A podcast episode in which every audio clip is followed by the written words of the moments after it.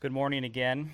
This is the message that we are proclaiming to you, the message that we are proclaiming to the world that the Lord is our rock and our redeemer, gracious Savior of my ruined life. We praise Him because my guilt and cross was laid on His shoulders, and in my place He suffered, bled, and died. This is the gospel message. And this is why the church is here on this earth. It is to preach this message. And so, as we begin today, let's go ahead and go before the Lord uh, with the word of prayer. God, we thank you for your grace to us and for your kindness. We thank you for this uh, message of the gospel. I thank you for using unworthy servants like myself to communicate this message. I pray that I would not be a distraction to the truth, but rather that the truth of your word would be clear today. I pray that you'd help us to understand what it is you have called us to do. In Christ's name, amen. Why are we here? Um, it's probably a pretty broad question. It could be taken in a number of different directions. Um, let me ask it this way if you're visiting with us here in our local community, uh, uh, why is Crossview Church here uh, in this community? And why is Crossview Church here in a very public place, singing, preaching, and worshiping? In this place that we are at now, we have a unique intersection between the church and the community. Uh, we hope that um, even many people who are just here at the park today would maybe stop for a minute and listen in. Uh, why is it that our church uh, is right here in the community? And if you are visiting with us today, I want to tell you, I want to communicate something to you today. Uh, if you're an unbeliever, I want to communicate as clearly as I can the message that the church has for you. And so, in one sense, this message is going to be a message to those who are not Christians, who are unbelievers. I want you to walk away from this saying, at least I know now clearly what the message of the church to the culture is. And if you are here with us today as a Christian, as a believer in Christ, I want to communicate to you the clear message that we have been charged with taking to the world. And I want to encourage you not to abandon that charge. It's very tempting for us as Christians and believers, in order to gain some sort or some variety of credibility from the world, it's very tempting for us to alter or change the message that the Lord has given to us. And we simply are supposed to deliver the mail.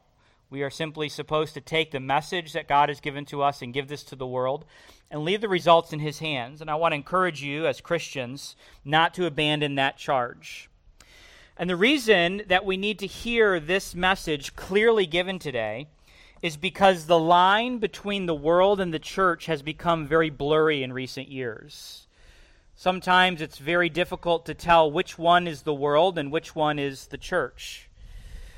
Uh, I'm afraid that the message of the gospel in recent years has become diluted. And I want to encourage us with this fact we are not repackaging and patenting any worldly value system. The church has a unique message to preach to the world that stands out above all other messages that the world might want to give to you. And so I really only have two points today. I want to start with looking at temptations and warnings to the church. Uh, and then I want to look at the message of the church. This message, by the way, we have been going through the book of First John um, week by week. And uh, sometimes we take a break from that, or whatever series we're in in Church in the Park, and sometimes we continue with that. And this year, uh, maybe a little bit of both. We are taking a pause from our series through First John but this actually may be a little bit of a, uh, a rabbit trail uh, of 1 John chapter 2, love not the world or the things in the world. And so I wanted to expand on this concept, particularly because we're right here in the middle of our community. What does it look like to be in the world, uh, but not of the world? What message does the church have to the world? And if you are someone who is from our community, Um, what should you walk away with knowing that the church is communicating to you? And so, what I'd like to do is begin in our first point here by talking about the different ways in which we might get the relationship between the church and the world wrong. This part of the message is probably directed a little bit more directly to the believer. An encouragement to you to say, let's not get this part wrong. And then we'll conclude with how we're to get this right. So, temptations uh, that the church is susceptible to, or warnings. I'm going to give you several of them. The first one, uh, the first temptation that we have as a church is to hide from the world. To hide from it. This is the sin of the Colossians. You may remember in Colossians chapter 2, verses 20 through 23, we read these words If with Christ you died to the elemental spirits of the world, why, as if you were still alive in the world, do you submit to regulations? Do not handle, do not taste, do not touch, referring to things that all perish as they are used, according to human precepts and teachings. These have indeed an appearance of wisdom in promoting self made religion and asceticism and severity to the body, but they are no, of no value in stopping the indulgence of the flesh. Some Christians look at the world and see the state of things around us and they say our best strategy is to hide from the world, to isolate ourselves, to insulate ourselves from the world. This is the strategy, of course, of what we saw with the Colossians. We also see that this is the strategy of monks and ascetics. We might call this strategy escapism. We're going to escape from the world and uh, try as hard as we can to not get anywhere close to it. One might hide from the world for several reasons. Some hide because of the evil in the world and they, and they want to keep themselves clean by isolating or insulating themselves from it. Others hide from the world because they believe that spiritual things are good and physical things are evil, and so they try to avoid getting too involved in worldly matters. After all, we're just going to die and go to heaven, and who cares about anything in this world? Others hide from the world because maybe they just prefer to be alone. Uh, in any event, we have this reminder from Proverbs 18 and verse 1 Whoever isolates himself seeks his own desire, he breaks out against all sound judgment. Whoever isolates himself seeks his own desire. We are called, as believers in Christ, not to isolate ourselves. Many well meaning Christians fall into this error. They try to protect their children and family from the world, but end up having no impact on it at all. And so we are called not to hide from the world. That's the first temptation that we may face. The second one is that sometimes we're tempted to embrace the world. This is the sin of Gehazi and Demas. You, of course, know the divine commentary on Demas in 2 Timothy 4 and verse 10. For Demas, in love with this present world, has deserted me. John writes, and we just saw this recently uh, in our series in 1 John, 1 John 2.19, They went out from us, but they were not of us. If they had been of us, they would have continued with us, but they went out that it might become plain that they're not all of us. Some in the church may find the appeal of the world, the worldly value systems, too much to resist, and so they abandon the church and run to the world. This, of course, takes many different forms today. Uh, one of the popular terms that is used to describe this phenomenon is the term deconstruction. There are many people who claim to be deconstructing their faith. Uh, Pilgrim's Progress talks a little bit about uh, the interaction here between Christian and Demas. Demas invites Christian to join him. And then Christian says, Is it dangerous? Is it dangerous to join you? Demas, is it dangerous to embrace the world? And Demas replies and says, Not very dangerous, except to those that are careless. But withal he blushed as he spoke. Those who would abandon the church for the world are among those who make shipwreck of their faith. The third temptation that we may face or uh, warning to the church is that the church is sometimes tempted to mimic the world. And the biblical illustration of this uh, is going to be the golden calf incident. I want you to remember this incident and recall a very subtle statement that if you read over this passage too quickly, you may miss. After Aaron builds the golden calf, in Exodus 32 and verse 5, we read this When Aaron saw this, he built an altar before it, that is the golden calf. And Aaron made a proclamation and said, Tomorrow shall be a feast to the Lord, Yahweh. And the interesting thing to note here, and the subtle statement to note that may be glossed over if you read through this passage too quickly, is that Aaron and the Israelites never claimed to worship a false God. They claimed to worship Yahweh, the one true Lord. They never claimed to worship idols. They never claimed to worship false gods. They maintained that they were worshiping the Lord and that they were worshiping Yahweh. But they mimicked the world's worship. They mimicked the way that the world did things. They adopted the value system of the world.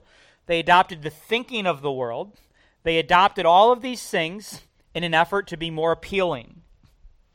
Of course, examples of this are a dime a dozen in today's culture. Many churches today adopt the world's views on psychology, origins, authority, truth, salvation, family, gender, politics, and then expects an audience with the world. You see, the problem that we have here is that the world is not inviting the Christian to the table. The, the, world has organized their roundtable to discuss events and issues, and the world has created this platform, and the Christian does not have a seat at that table. And so the Christian looks around and says, I crave an audience with the world. I crave a seat at that table. And so many Christians, in an attempt to have a seat at the table, begin to make themselves look just like the world. And they reason, see, we're really not that different from you. One might consider that just in the past week alone, we've heard many reports of prominent churches preaching the increasingly popular At the Movies summer sermon series. Pastors and their wives on stage, literally dressed like Woody and Bo Peep from Toy Story churches trying to find some sort of spiritual message in Hollywood, pastors preaching Barbie sermons or Jurassic Park sermons, and all kinds of things like this. C.H. Spurgeon saw this many years ago when he said, Another great evil of the times is the insatiable craving for amusements. Responding to churches in his own day who were doing things like this, Spurgeon said, To what length of tomfoolery will ministers of the gospel yet go? Well, apparently, they would go much further than they did in Spurgeon's day, as we have seen plainly in recent days. As it turns out, the Canaanites didn't need to go to Israel to worship idols, they had their own. Consequently, the world doesn't need to go to the church to get microwaved TED Talks, they have their own. Most churches today recycle the world's philosophies, but just slap on Christian wrapping paper. And many people leave the church today because they can get the same exact message straight from the tap rather than having it processed, recycled, and repackaged by the church. What we want the world to know is we want the world to know that our message is different than any message you can think of. If our message is the same, then there's no reason for our existence. D. Martyn Lloyd-Jones said this The glory of the gospel is that when the church is absolutely different from the world, she invariably attracts it. It is then that the world is made to listen to her message though it may hate it at first. That is how revival comes. That must also be true of us as individuals. It should not be our ambition to be as much like everybody else as we can, though we happen to be Christian, but rather to be as different from everybody who is not a Christian as we can possibly be. And so let me warn you as Christians and encourage you as Christians that not, not to abandon the unique message of the gospel that we have in order to be like the world, in order to attract the world, the world. The lengths that you and I are willing to go to dress up the gospel message reveals how much or how little we trust the simplicity of the Word of God. Do you trust the simple Word? Do you believe in Romans 1:16 that the gospel is the power of God to salvation? And if you believe that, you can simply open up scripture and give the word and let God do the work. We know that he promises that his word will not return void.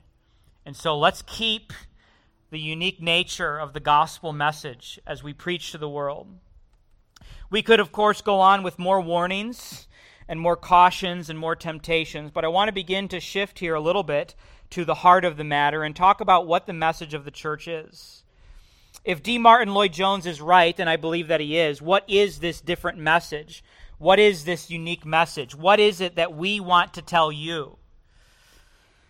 what is the nature or the content of this message? Well, let me give you some comparisons and contrasts. And, and, and I want to do this in a way to maybe encapsulate some of the most popular values of the world that the church tends to embrace and repackage. And I want to just do a little bit of comparison and contrast and then kind of funnel down to the core difference and the core message that we have in the gospel.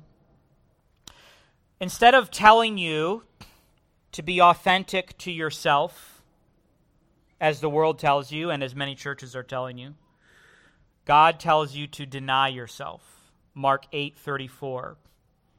Jesus said, "If anyone would come after me, let him deny himself and take up his cross and follow me." Instead of telling you that you should look for truth within, as the world tells you and many churches tell you today. God tells you that your heart is corrupt and that you need to look to him for truth. Jeremiah 17 9, the heart is deceitful above all things and desperately sick. John 14 6, Jesus said to him, I am the way, the truth, and the life. No one comes to the Father except through me. Not from that spark of divinity within, quote unquote, but from the Lord Jesus Christ. Instead of telling you that you are the result of a cosmic accident, like the world tells you. God tells you that He has made you in order to bring glory to His own name. Revelation 4:11 Worthy are you our Lord and God to receive glory and honor and power for you created all things and by your will they existed and were created the grass the trees the air the clouds the birds the insects the creek in front of us, everything that we see is created by the Lord to bring glory to his own name. Instead of telling you to cut the toxic people out of your life and to leave the places where you are not valued or appreciated, God tells you that you are blessed when you are persecuted for righteousness' sake. Matthew 5, 10 through 12. Blessed are those who are persecuted for righteousness' sake, for theirs is the kingdom of heaven. Blessed are you when others revile you and persecute you and utter all kinds of evil against you falsely on my account. Rejoice and be glad, for your reward is great in heaven, for so they persecuted the prophets who were before you. Instead of telling you that you can accomplish whatever you set your mind to because the power of positive thinking, God tells you to yield your will to His. Luke 22 42. Jesus says, Nevertheless, not my will, but yours be done. Instead of telling you that you define your own truth, God tells you that His Word is the standard of truth. John 17 and verse 17 Sanctify them in the truth. Your Word is truth. Instead of telling you to trust yourself and your own intuitions, God tells you that those who trust in man are cursed. Jeremiah 17:5. Cursed is the man who trusts in man, that includes yourself, and makes flesh his strength. Instead of telling you, you do you, God tells you to bow the knee. Philippians 2 10 through 11. At the name of Jesus, every knee should bow in heaven and on earth and under the earth, and every tongue confess that Jesus Christ is Lord to the glory of God the Father. We have said before many times that every single knee will bow to Jesus Christ, either now or later under duress. But you will bow the knee to Christ. Instead of telling you to follow your heart, God says and compares those who follow their own hearts to those who chase after prostitutes. Numbers 15:39. It shall be a tassel for you to look at and remember all the commandments of the Lord to do them, not to follow after your own heart and your own eyes, which you are inclined to whore after. Lurking behind every corner of the world is a false doctrine that is at war with the church. The Bible teaches us that we are desperately in need of Jesus Christ for everything.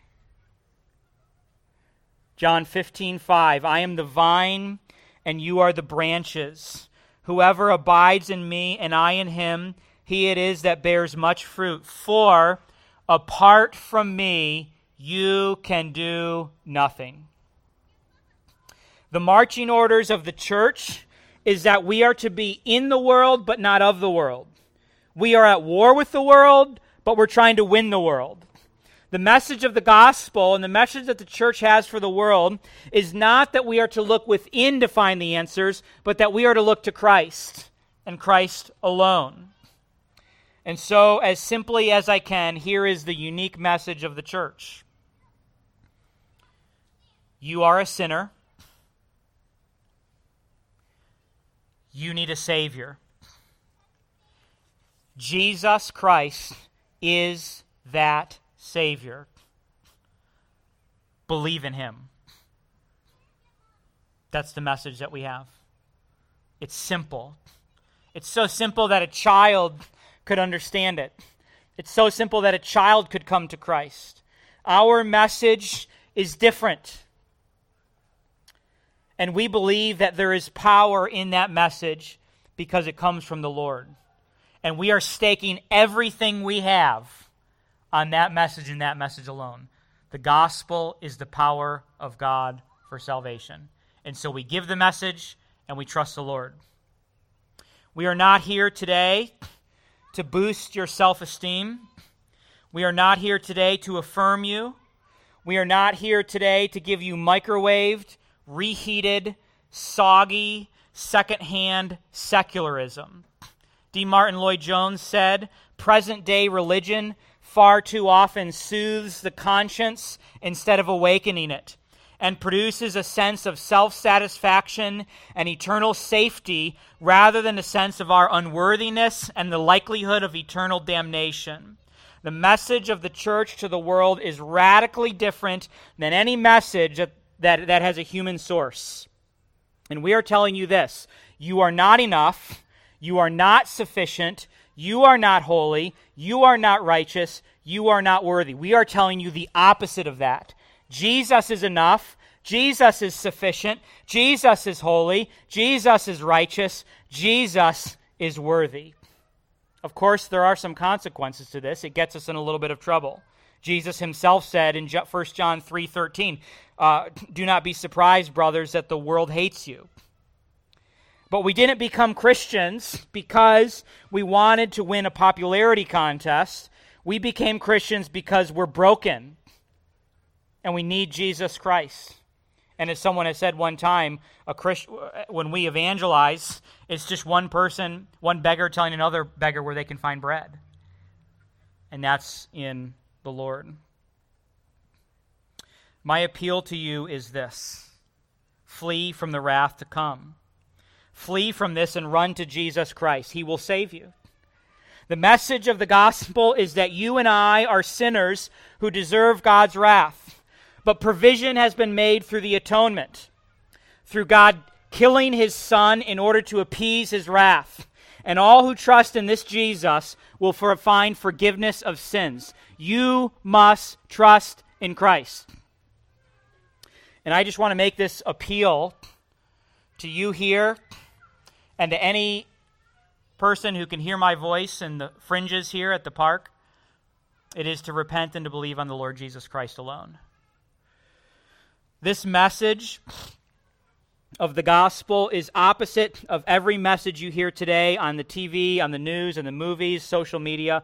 It's the opposite of everything. Now, if you are a Christian, I want to tell you something very specific. Stop trying to isolate yourself from the world.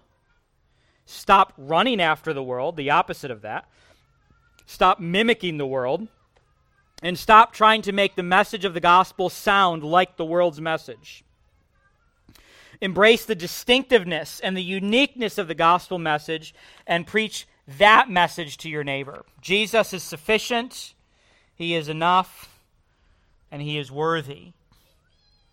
And I would like to extend an offer that I myself will be available, and I know many from our church available afterwards to continue this conversation.